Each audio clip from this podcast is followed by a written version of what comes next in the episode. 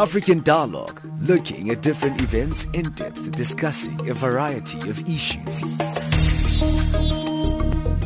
What we see here is a clear violation of one, the rights to privacy of Tiwonge and uh, Stephen. The position of Greenpeace is that it's been a disappointing meeting.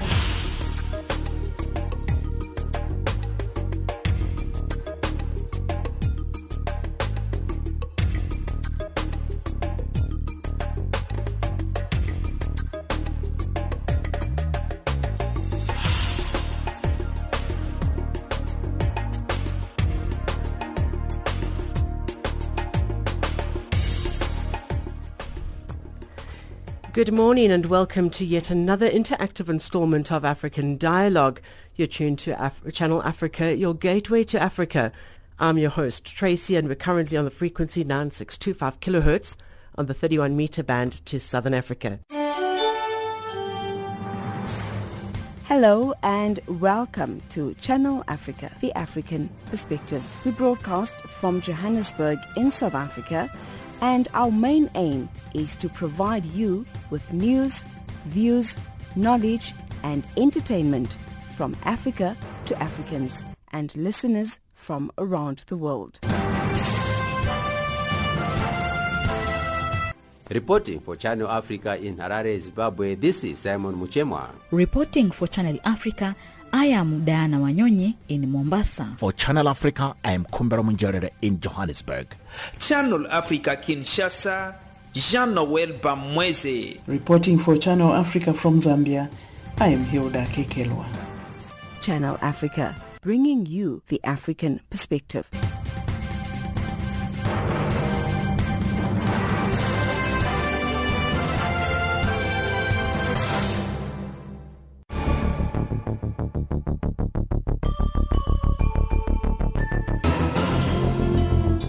We have great news for you. Channel Africa has gone mobile.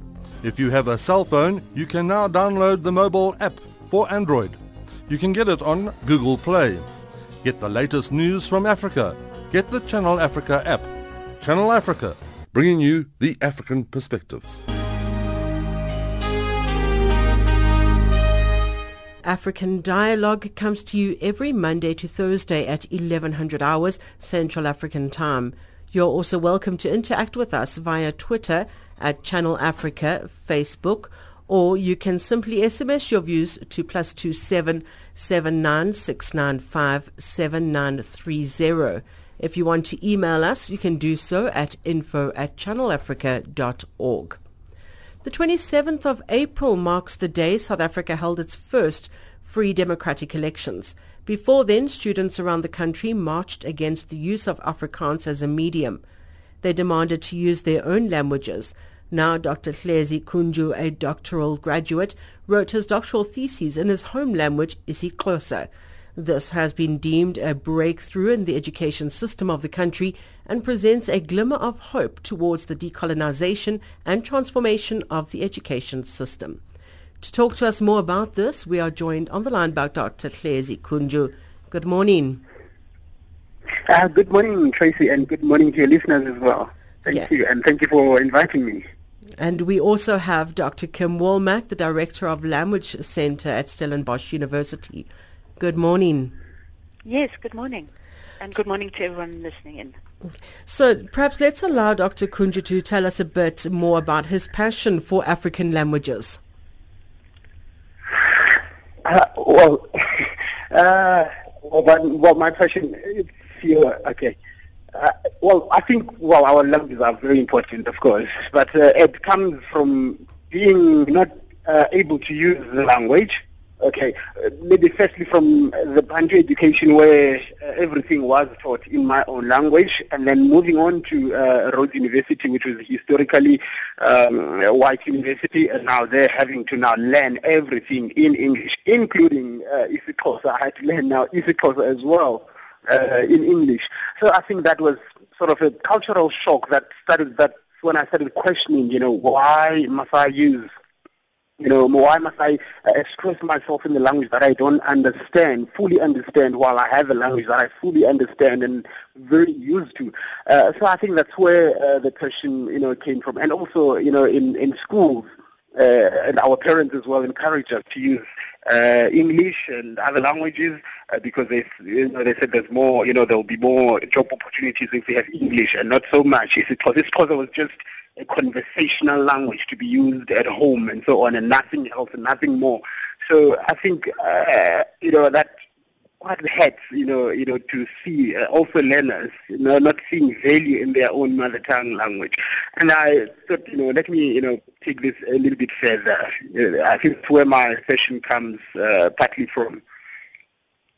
Now, why did you decide to write the thesis in isiXhosa? Uh, well, number one, because it's my language, and I really felt like it needed to be, uh, uh it needed to have the recognition it deserves. And uh, number two, we're talking about transformation and decolonization and so on. So I felt excited more, you know, it is the right time now to, to start, you know, using isiXhosa in the academia and publishing in isiXhosa. And number three, I was writing about the Xhosa people of Zimbabwe. And uh, I don't have anything written in isiXhosa about them, and they've been there for more than a century and a decade. And there, there aren't a lot of people in the Eastern Cape, uh, the Xhosa people who know about them. Some who know that they still exist uh, there's just rumors that someone took them in the 1800s and went to kill them somewhere, and that's where it ends. So I, you know, I felt like, you know, this is uh, knowledge that deserves to be uh, accessible by Xhosa people in the Eastern Cape, uh, and also uh, the knowledge. Most of the literature that's in this, this is, is oral uh, literature that come from the people of Zimbabwe, and other, you know, it was only uh, proper for them to tell their own stories in the language that they understand more, and also me, uh, you know, make the thesis a space for them to tell those those stories, and also be able to access, and their generations as well, to be able to access those stories in their own language. Now, was there not a challenge of the assessor of the theses? Uh, yes and no. All right, because you know, well, in for PhD, there's uh, you know, you have to have an international assessor and so on. Yes, so that was a big challenge. We had found an assessor, an assessor in, um, uh, I think, one of the universities in Harvard, I think, but she didn't have a PhD, so she couldn't assess a, a work that's not, you know, a PhD standard. So we had to get a, special permission.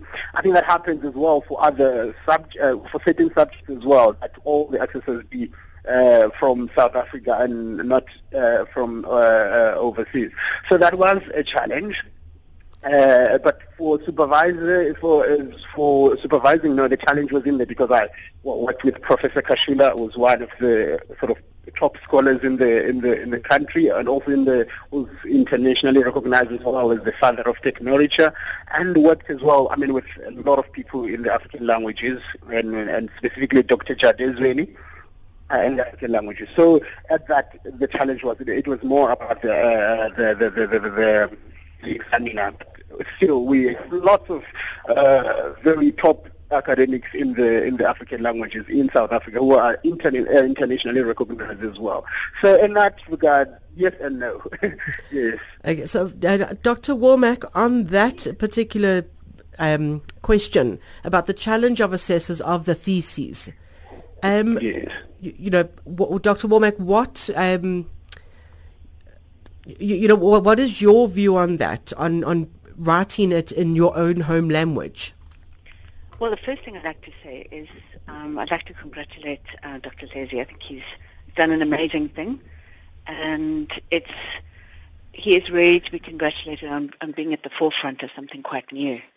Um, I think when one looks at the feasibility of something like this, of accessing higher education in um, African languages, one has to look at the reason why one would do it. And I think you spoke very well about that, saying, you know, it's, it's about passion, but it's about access. It's about recognition. So those things are those things are very important because language is a very powerful tool for transformation. I think South Africa has known that, um, you know, ever since its existence. So that's really, really important. Um, but you need the will and you need the, the, the institutional support. So at the Stellenbosch University Language Center, we have that kind of support, but it is extensive. In order to be able to do something like this, you do need a lot of support. You need to be able to provide um, different types of services in several languages, and that's really, you know, that that takes a lot of commitment. Um, so when one looks at feasibility, um, you've got to look at firstly why do it, um, and in a tertiary context, um, any language policy must always serve the institution and help to broaden access. Um, so you spoke, for example, about giving access to people in Zimbabwe and in the Eastern Cape who hadn't heard these types of stories before. So there's a really uh, an important reason for one to to um, write the thesis in isiXhosa. But um, one can't always do that. That's the problem. So when you look at feasibility, you have to see, does it serve does it broaden access to knowledge? And if you answer that question, then things become a lot easier. Now, do we have the capacity in our universities and our tertiary education facilities to offer this? I think it depends at what level one offers multilingual support or one uses languages. So uh, this was at PhD level where I think the logistical issues are not that complicated.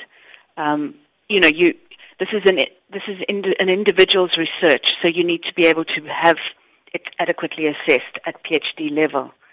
But it's when you start looking at, at lower levels, at, at undergraduate and postgrad level, then you need to start um, considering what types of access you need. It's in terms of capacity, you need terminology, you need trained translators, um, you need trained assessors, you need lecturers but everybody has to work together. So that's the most important thing. Um, you know, people often don't uh, sort of underestimate the the amount of work that's already been done in South Africa. You know, we've had a, a language, uh, you know, we've had a um, language policy at higher education level which says we need to support African languages. We've had that since 1997. So I think we need to move forward now. Um, it's really it's really an important thing, but we also need to always keep in mind that are we serving the purpose? Are we broadening access to education or not? So one also has to look at aspects like um, how would a PhD be disseminated? So yes, um, this PhD has been has allowed access to people for, for people in isiXhosa. But what about all the people internationally who are interested in the topic? There one has to look at aspects like translation or possibly a podcast or maybe publishing an article in an international language so that it is um, more widely available or possibly even in a, in a cross-border language, you know? Um, so you know, we can't just we, we can't look at only one aspect. We have, look, have to look at several aspects. Okay, well, we're just going to take a break and then we will be returning. This is Channel Africa, South Africa's international radio station on shortwave, internet and satellite. Listen to Channel Africa in English, Kiswahili, French, Silozi, Portuguese and Chinyanja. Nam, kwenye laini ya simu hivi sasa najiunga moja kwa moja. Farafina. Farafina. Terre du soleil.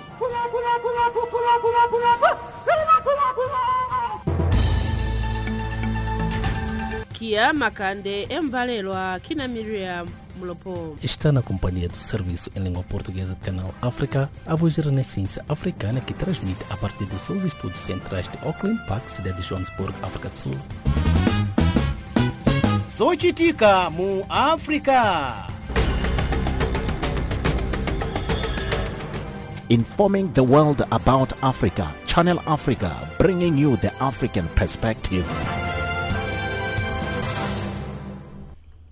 So, on the program today, we look at the possibility of studying tertiary qualifications in your mother language.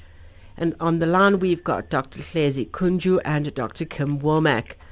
Now, Dr. Wallmach, we were busy talking about the challenges that we have. but now also um, to both of our uh, the people on the show today. What about if we have to introduce the home languages or the mother tongues at an earlier age? Would that not also be beneficial, Dr. Wallmach?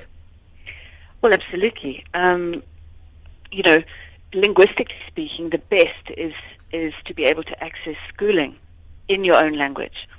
But I think one of the things we need to think about is that you know it's not an either or situation. You know, yes, let's introduce those languages at an early age, um, and that has always been the case. Um, but let's look at all types of schools, Model C schools, for example. Um, you know, where the the access the the emphasis is on English, but what it doesn't have to be just English. Let's look at additive bilingualism or multilingualism. In other words, English plus the other language. Then basically there can be a transition from one language to the other, and not this absolute culture and language shock that can happen. Dr. Kunju. Yes. Um, yes, Tracy. Uh, I think it is, yes, uh, it has to start. I think the government has been trying to do that uh, to make sure that the schooling system happens. You know, you access uh, uh education in your own mother tongue. For, but I, I, I, I think it's struggling to take off. And now, because I'm in the uh, higher education institution, I would say it's our responsibility as academics to make sure that happens in the higher education. I mean, to make sure that we produce we produce in the education uh, in our own education department. We need to produce teachers that can give education in mother tongue. We need to prepare because I think the government, when they started, there wasn't enough um, uh, people to teach or to and so on. So I think in the higher education system, we need to uh, to make sure that we produce teachers that can uh, offer that type of education.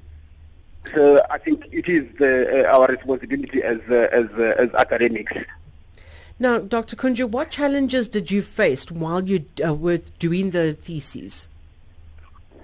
Uh, as Dr. Uh, Wallmach has uh, highlighted that, you know, we need terminology and and, uh, and other things.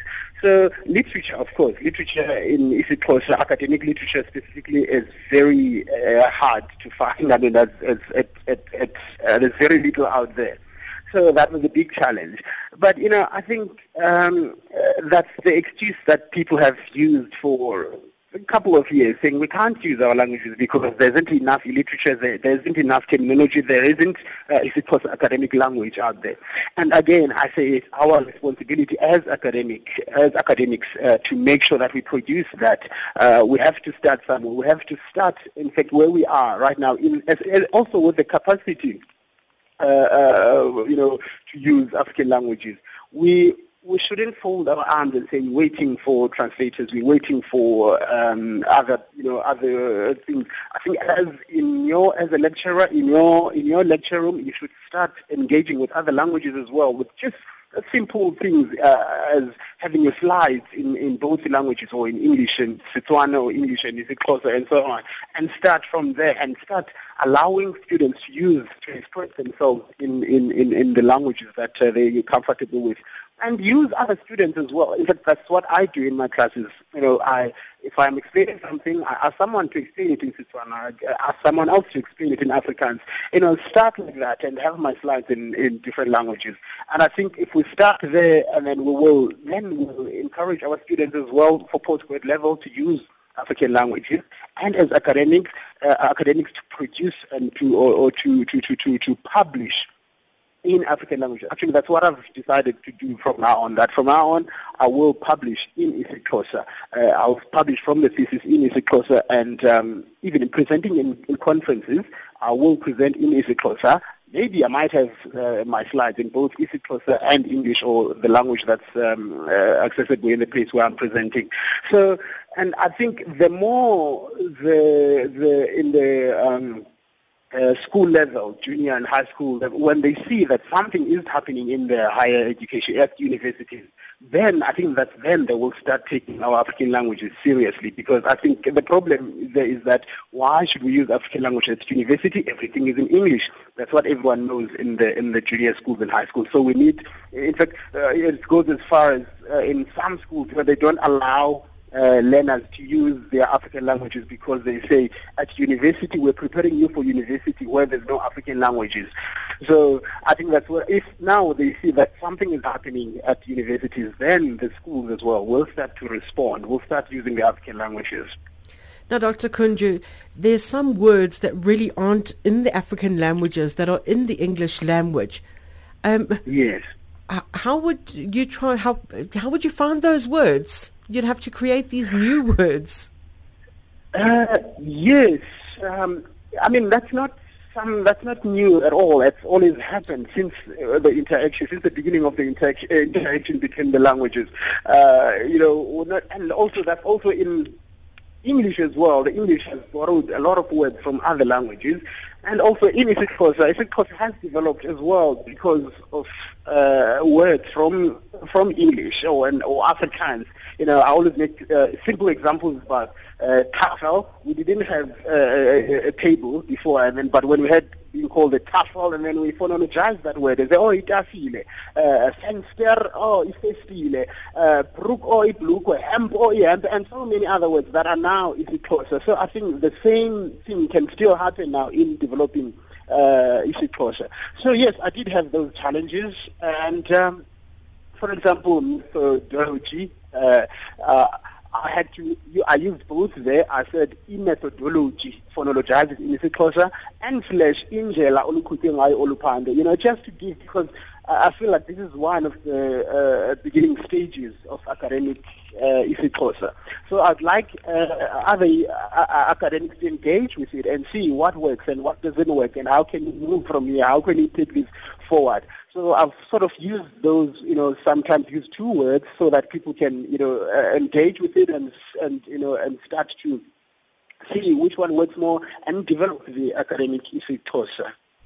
Now, Dr. Kunju, tell us more about the Linguistic Center and what you do there. Oh, you mean the language centers? Oh. Are you sorry? Are you? Yes, yes. Sorry. Yes. Um, basically, okay. the University Language Center is there to support the university in its language policy, which is multilingualism.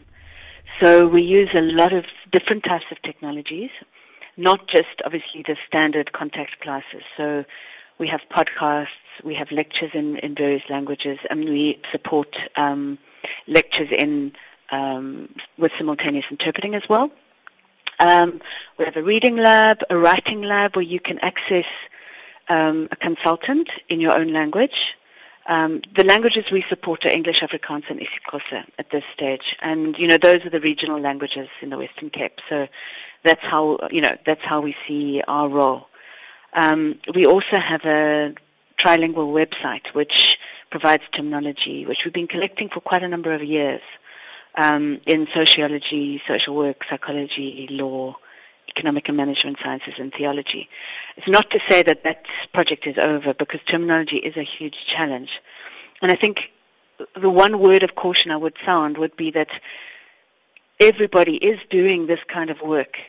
Um, well, not everybody, but most institutions um, in the higher education sector are doing some kind of terminology work. So we need to be very careful not to reinvent the wheel. Um, we need to have uh, terminologists get together and say, okay, so you've been using this term, what am I using? Because otherwise, if we keep just using loanwords, it, it's not going to be very rich. We need to have the loanwords plus the explanations, plus, you know, real, real pithy words that really mean something. Um, so that, that needs consistency. And for that, we, need, we do need terminologists and we do need trained translators. This is not something that everybody can just do. Um, one of the things I always say is, you know, if you have two hands, that doesn't make you a pianist. If you have two languages, it doesn't make you a translator. So, you know, we need we need to approach all of this with, a, you know, a proper methodology and make sure that we use focus in what we do. Um, but I think it takes the will of the people more than anything. It, it's it's not just about money. It's not just about can we do it. Of course we can do it. Um, any language can express any concept. Whether it expresses in a slightly longer way or a shorter way is is a different issue. I mean, English chose not to use the Roman alphabet for numbers mm-hmm. um, because it was just too long-winded. And, uh, you know, possibly that would be an issue to look at in African languages. you know, because one might find that that that system quite cumbersome. But all of that stuff can be can be uh, surmountable. It really can. Um, but we also need to take time and we need to have the patience to make sure that it happens. Now, if we were to start now, roughly how long do you think we may need to take to translate everything into African languages? Okay, that, that is a very difficult question to answer. I think we're not starting now. So that's point number one. Um, I would not be able to say how, how long it would take us. But if you look at other countries and how they've worked, um, it takes a number of years, but it's possible. You know, uh, for example, with um, the establishment of the State of Israel, uh, modern Hebrew basically needed to have everything translated, and that took a number of years, but it was done. So, yeah, um, it would take time, though. it really would. Now, Dr. Kunju, the same question to you. But roughly how long do you think we could take? sure. Uh, I mean, I think that's well, I, my, I'll, just say, uh, well, I think that's a lifetime. You know, that's we need to keep going. I think because the language is language and culture they develop all the time. They don't. They not. They, uh, the culture is not. Uh, uh, standing in one place. It's it's moving. So I think as the culture develops and language develops, and the process as well will also develop. So it's a process that will take a long time. Okay, so uh, then how long did your thesis take? Uh, it took me four years. Four. Very short. That's excellent. yeah. uh, it, well, it, it took me. I mean, I've well, I found out about the people in 2010. Uh, and then I, I'd always had an interest. I did a little bit at the actual research. I registered in 2013 uh, for the tuition and started working. Uh, the first three years I spent mostly in the area, staying with the people, attending all functions and everything. And then the last year I was, it was mainly uh, writing. Okay, so, so less visiting, uh, yes. So now we, we're looking at the, the whole issue of the translating of into African languages. But now looking at the assessments of students, who could mark and assess that? Well, I think if, if one could look at an example of another um, thesis that was written in a different language, um, in 2016, Wits University had a had a first, which was um, a deaf student who graduated with her MA in sign language, and her thesis was written in sign language. It was basically signed, not written.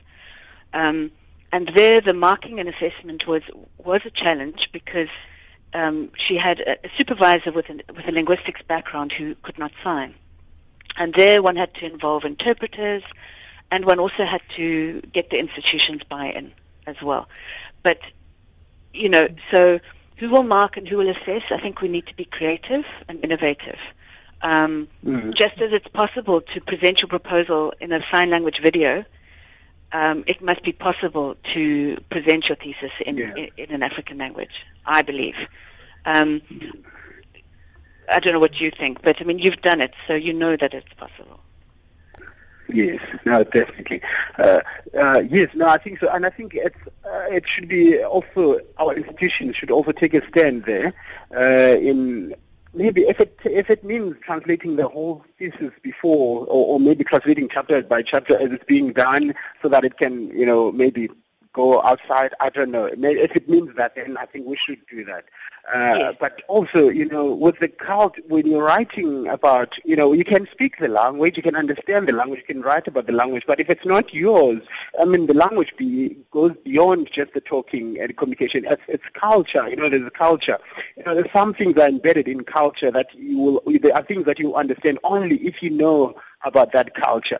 So I think that's a, a big uh, a challenge there. But we need to produce academics uh, uh, um, who've got decolonized minds who know who will know that uh, uh um, knowledge as not just uh, the knowledge that's there. There's more knowledge from the African people that we need to, you know, to need to go further into, you know. So I think we need to really uh, start, you know, um, uh, training academics, you know, new, a new generation of academics who will really take this seriously, who will really look at producing new knowledge from the African uh, from the African point of view, from the African people. Because I always say there's still so much uh, that hasn't been uh, uh, done in the African language. In the African language, in Africa, there are so many African stories that haven't haven't been told.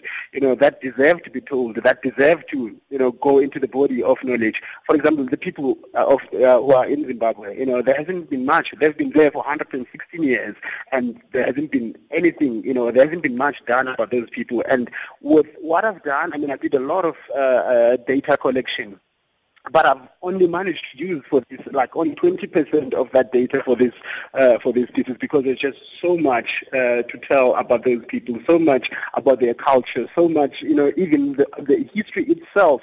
There is so much uh, that needs to be told about how they left the country, and so that I couldn't cover all that because I was mainly focusing only on the language.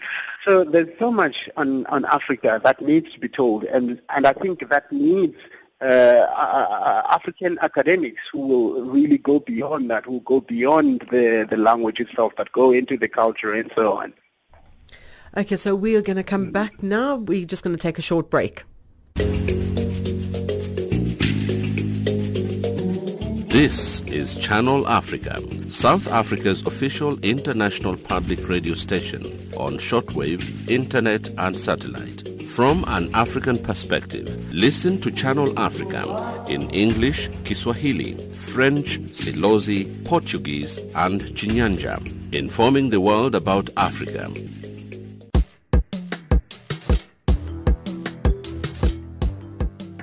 Good news for listeners in America. You can now listen to Channel Africa by phoning 605 47 1711. So, if you're a Channel Africa listener in America, simply dial 605 47 1711. Channel Africa, giving you the African perspective.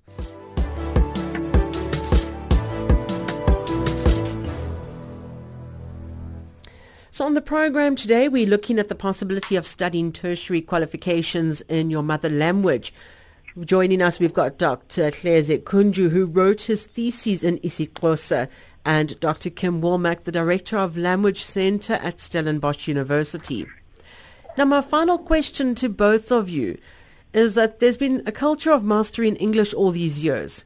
But how important is it going to be to actually master African language and the promotion of one's mother tongues? Dr. Kunju? Uh, yes. Uh, um, sorry, can you sorry can you repeat that the last part of the question? Okay, so it's how important. Sorry, there's so much. Uh, sorry, there's so much noise happening uh, when when I'm not talking. In fact, I've been I've been missing quite a lot of what Dr. Uh, Wilmot has said. Whenever she's talking, uh, there's some noises coming. Sorry, uh, sorry. Yes. Okay. No, no. Um, how important is it to actually master African languages? yes. And the promotion uh, of the mother tongue. All right. Okay. I, well, I, you know, I, I acknowledge that we are a multicultural society, and uh, multilingualism is really important. So I'm not really on the, uh, you know, the mother tongue only. Or I'm saying, you know, all the languages of South Africa must be at the same level, must be treated the same. So when we uh, try to elevate our mother tongue languages, we shouldn't, you know, say now let's uh, stop the other languages or the other languages are not important. They are important. It is very important also, yes, that we uh, look at it, that elevation of African languages in that sense that, you know, it's not just about the African languages, it's actually about the languages of, uh, of, um, of South Africa. So, uh, uh, also, I mean, we're talking about also we need capacity as well here, and also really, you know, uh, people uh, advocating the importance of African languages in uh, uh in uh, junior schools and high schools, in, you know, in the uh, as well as at um, higher institutions as well. And again, at, I think you know academics here in the higher education and the government have got a big role, you know, in in making sure that we master uh, the African languages. We produce material, a good quality uh, material in African languages, a good quality children's literature in African languages, and also produce good teachers that can uh, um, uh, assist in the mastering of the mother tongue uh, language. Thank you, Dr. Wallmach. Yes, well, clearly we have to do this. We do need to promote African languages. But we also need to have a different conversation, which is who is our audience? So we need to think about the fact that we have very diverse student um, body, and we need to make sure that when we talk language, we're talking about broadening access for success. That we don't um, pay lip service to a type of ideology without thinking about how we're practically going to make things happen. How is language going to practically help student A or student B to pass? Uh, we can't just um, have the ideology. We know it's important. We know that we have to, um, that if we have ac- have access to, to languages at tertiary level, it raises the status of those languages. And I agree completely with um, Dr. Hleze there, that if we have them at university level, it will, it, it is a, a very important symbol of the importance of a language. But we also need to be practical about it. We need to say, okay, so if we have a diverse student body, which languages? What types of support can we provide? Uh, what about foreign African students from other countries, not just South Africa? Um, you know, if, if, if you're more used to speaking French or Swahili, what happens then? You know, so it is a fraught question. Um, and people will often say, well, can we afford to do it? And my answer is, well, can we afford not to? We cannot have this illusion that English only is what works on the African continent. We've got to the time now where we've got to wrap up the show. Uh, so, Dr. Wallmach, your final words, your I'd like to say we we need to go forward with this. Um, we need to do it carefully. We need to do it with a lot of institutional support. We need legislation in place to make sure that it happens. Um, and we need to train translators and interpreters as well as academics um, in order to make sure that we can promote language, uh, language in uh, tertiary education. Dr. Kunju, your final words on this topic? Yes, I'd like to emphasize that we mustn't wait for something, or we need to start where we are and start, you know, producing material and do whatever we can in uh, making sure that this happens, that our languages are also elevated. Yes, we, as, as academics, we need to produce material in our African languages as well. Okay, thank you so much to you, Dr. Kunju, and to Dr. Wallmach. Yes, thank you very Thank much. Thank you very much. Thank Thank you for the opportunity. Well, tune in again to Channel Africa to catch another informative installment of African Dialogue. Remember, African Dialogue comes to you every Monday to Thursday at 1100 hours Central African Time. You're welcome to interact with us via Twitter handle at Channel Africa, Facebook, or you can simply SMS your views to plus two seven eight two three two five nine zero five. If you want to email us, you can do so at info at channelafrica.org. We now listen to Baleka Ringo Madlingozi.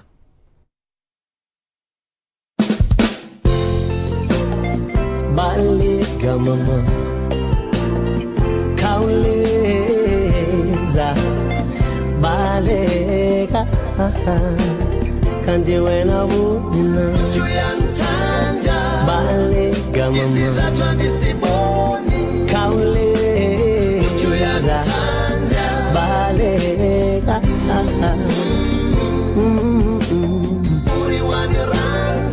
Tutuma mm-hmm.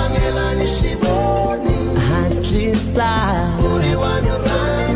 Tutuma Nasi wena boni Hawa waboni na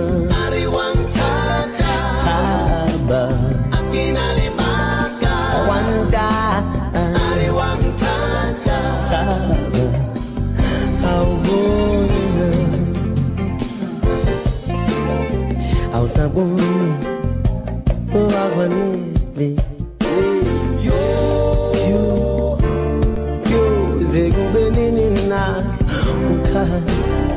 ukhaya ivumile eqamba manga esithi uyakuthanda mntasekhaya vuka